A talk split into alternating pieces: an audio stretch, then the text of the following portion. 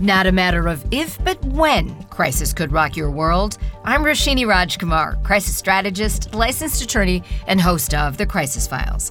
In each case file, we explore a real-world crisis. My crisis squad and I seek solutions. We also turn to people who study the past to help us prevent problems in the future. Steve Yoch takes us back in time today. He's an accomplished attorney and author. His first book dove into the life of George Washington, the first president of the United States. His latest subject, Benedict Arnold, the man who put the word traitor on the map. Steve is here for the case file. You called me what? Steve, our school days teach Benedict Arnold as a notorious traitor. That's a loaded term. Those lessons were a while ago for most of us. What made Benedict Arnold a traitor? Well, he met all the requirements of the Constitution. Article 3, Section 3, Clause 1 says, essentially, if you provide aid and comfort to an enemy with whom we're currently engaged in war. When he engaged in his treason during the Revolution, he hit all three square on, and if he had succeeded, the entire track of American history would be different.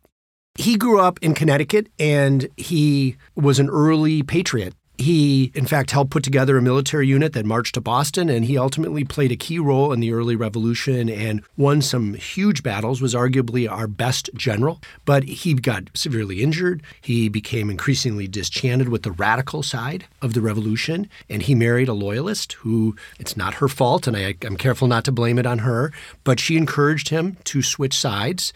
And his plan, if successful, would have decapitated the revolution. It would have captured George Washington, the Marquis de Lafayette, Henry Knox, and Hamilton, and likely would have meant the fall of the revolution. So in this situation, I also understand possibly what helped him also make that switch is he didn't feel supported by General Washington and others. We all think of the revolution now as this monolith where everyone got along and we all hated the British and, we all loved each other. But in fact, there was a big split in the revolution between those who were the more conservatives, led primarily by Washington and his staff. And they saw it as a revolution just simply away from the British. The radicals were concerned that what would happen, which is what always happened, that when the revolution was over, they'd make George king. And they had good reason to fear that, by the way. They just didn't understand how extraordinary George was. They couldn't really attack George, so they attacked his most successful general, Benedict Arnold. And he really got attacked. Unfortunately, George didn't stand beside him as much as he could have. Benedict felt very isolated and unappreciated. The person whispering in his ear that he was unappreciated was his wife, who knew, by the way, the head of the British spy network. And so they were able to make the switch. And he was ready to do it because in his world, you either support me and you're with me or you don't. And I'm switching sides and going to the British who seem to like me more than my own people. It's a tale as old as time. You describe this and I'm thinking of the Lion King and the King Lion and then his brother who became the evil side, right? The dark goes to the dark side. That is a terrific analogy. He gave in to the dark side. He could have listened to the better angels of his nature, but he didn't. He assumed the worst and acted on it. And he was a man of action. Right. So we see whether it's Disney, the American Revolution, current day, we see a lot of these same themes. Jumping ahead now to current day, several accusations of treason are getting thrown around, and they have been for the last couple of years in U.S. politics. How fair are those accusations?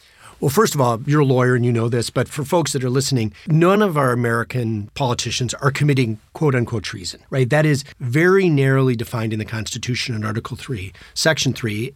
They're not helping support an enemy with whom we're at war. Right. So they don't meet the narrow definition of treason. And by the way, there's a reason our founders gave us a gift on that, because if any time you disagree with someone, you could accuse them of treason, we would be living in a reign of terror. In fact, every time I can read from the Constitution, I take that moment. Section 3 of Article 3, as Steve describes, the exact words, treason against the United States shall consist only in levying war, capital W, against them or in adhering to their enemies, giving them aid and comfort. No person shall be convicted of treason unless on the testimony of two witnesses to the same overt act or on confession in open court. This is very simply written, actually. Yeah. Everybody can understand that. You don't have to be an attorney to understand that. Yet that word gets bandied about by legislators, by governors, by senators, by school board members. That might be a reach. But in any event, I'm really glad glad you're good at helping us understand that word today, Steve. Yeah, well, first of all, your listeners need to know that you just pulled out a little tiny copy of the Constitution in a very well-used and flipped-through view of the Constitution. Or version I've had of the Constitution. It for years. I love that little guy. It is just wonderful, and it's so Roshini. It's so cool. I can't recite from memory like you can, well, but she's not printing it off the internet. And unfortunately, our politicians are not you. They are not walking around with a copy of the Constitution. They're saying treason. They don't know what it means. Right. Now, betrayal or disagreement or I think you're wrong isn't treason. I mean, one of my favorite quotes is George III, and I think one of the reasons the treason section of the Constitution is so narrow, it uses the word only. Treason is only these narrow bits of things. Because George III was famous for saying, everyone who disagrees with me is committing treason. But what we have folks now that would say, if you don't agree with me, you're committing treason. If you don't obey me, you're committing treason. The fact is, that's not what our framers believed. Thank goodness. Right. Right. Really, for those who haven't read every word of the Constitution, I highly recommend it. But even just reading, you know, an article every other month, it's just amazing literature, actually. It's an amazing legal document. So what do you think the framers who did build in some gray space and they built in, okay, we're going to grow as a country, they never really could have imagined what we're living in today. But how do you think they wanted us, American citizens and those becoming American citizens, others who are here legally, some who are not, how do you think they wanted us to live into the future? First of all, I think we know and hope when we read Federalist One, where Hamilton says we should engage in civil discourse.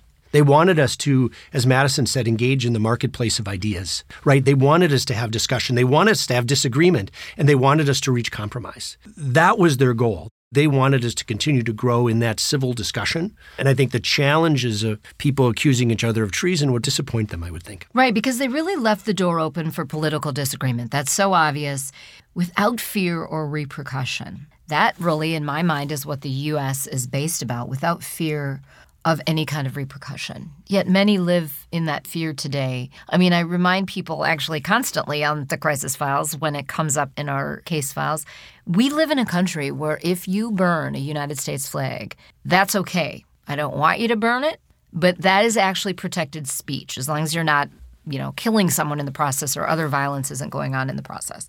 That's pretty amazing. Yeah, I mean, the First Amendment is one of the great turning points in world history. And we meant it when we said it. There's always limits on free speech, but America has tried very hard not to place too many limits. Some of our greatest failures have probably been our sedition acts that have limited what you could say. We have tried, and the great American experiment still continues, being in a room with someone who says something abhorrent and upsetting, but they still have the right to say it. And that, I think, is one of the things the founders would still be proud of. Yes, and I will always fight for that until the end. You don't have to agree with me. I don't have to agree with you. But we have the ability to say what's on our mind. And here's what I would remind people who are listening today and tell your friends. We have in our case law protections for free speech. We also have consequences when free speech turns into what's called fighting words and violence can ensue. Then there are criminal repercussions. Only then are there criminal repercussions. And that is, I think, hard for some people to really understand. And they don't understand that line. And that is what I would wish that people could, you know, try to understand. You have now researched for your first book, George Washington, your second book, this one, Benedict Arnold. Has your research on any of these figures changed your perspective of that term traitor? Yes, because I'm more informed than I was. Benedict, first of all, absolutely committed treason. My book is in the first person. I want to tell your readers I don't excuse his behavior. He's a bad dude. But he wasn't always a bad dude. Right. Unfortunately, he sort of went to the dark side. But he did commit treason.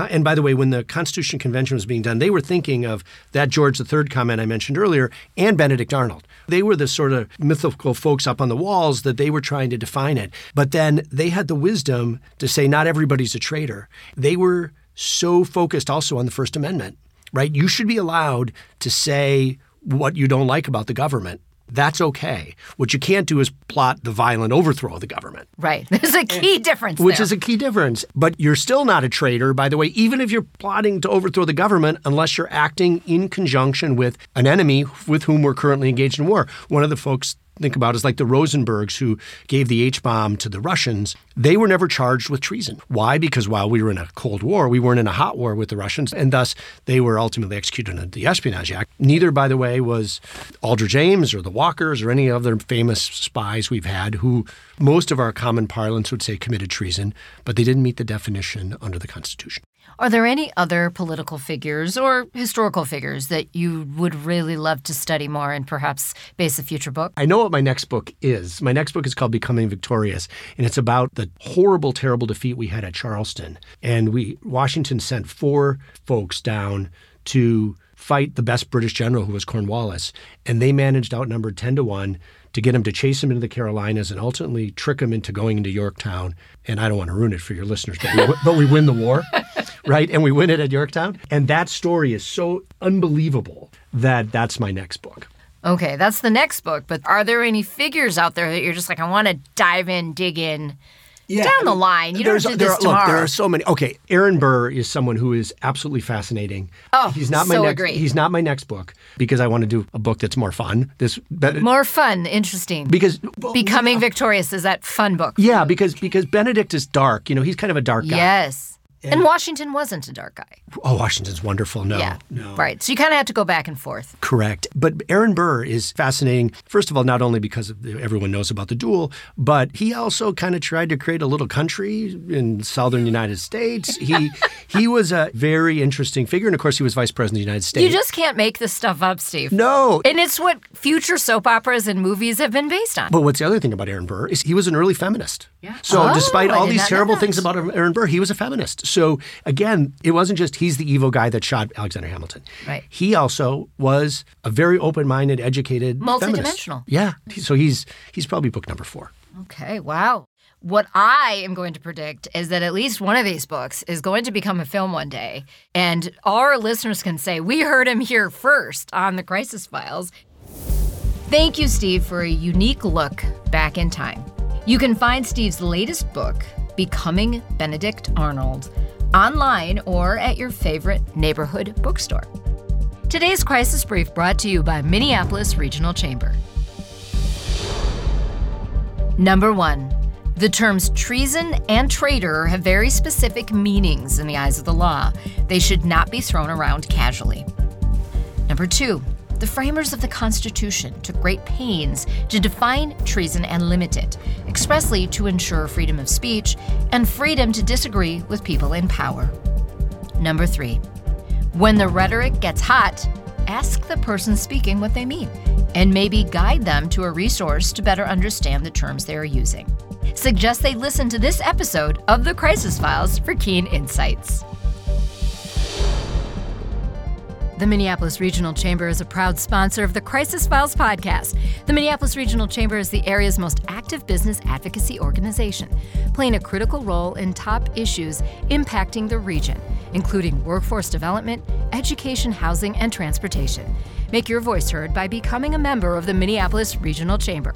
Learn more at mplschamber.com or Google Minneapolis Regional Chamber. Subscribe to, rate, and review The Crisis Files on your platform of choice.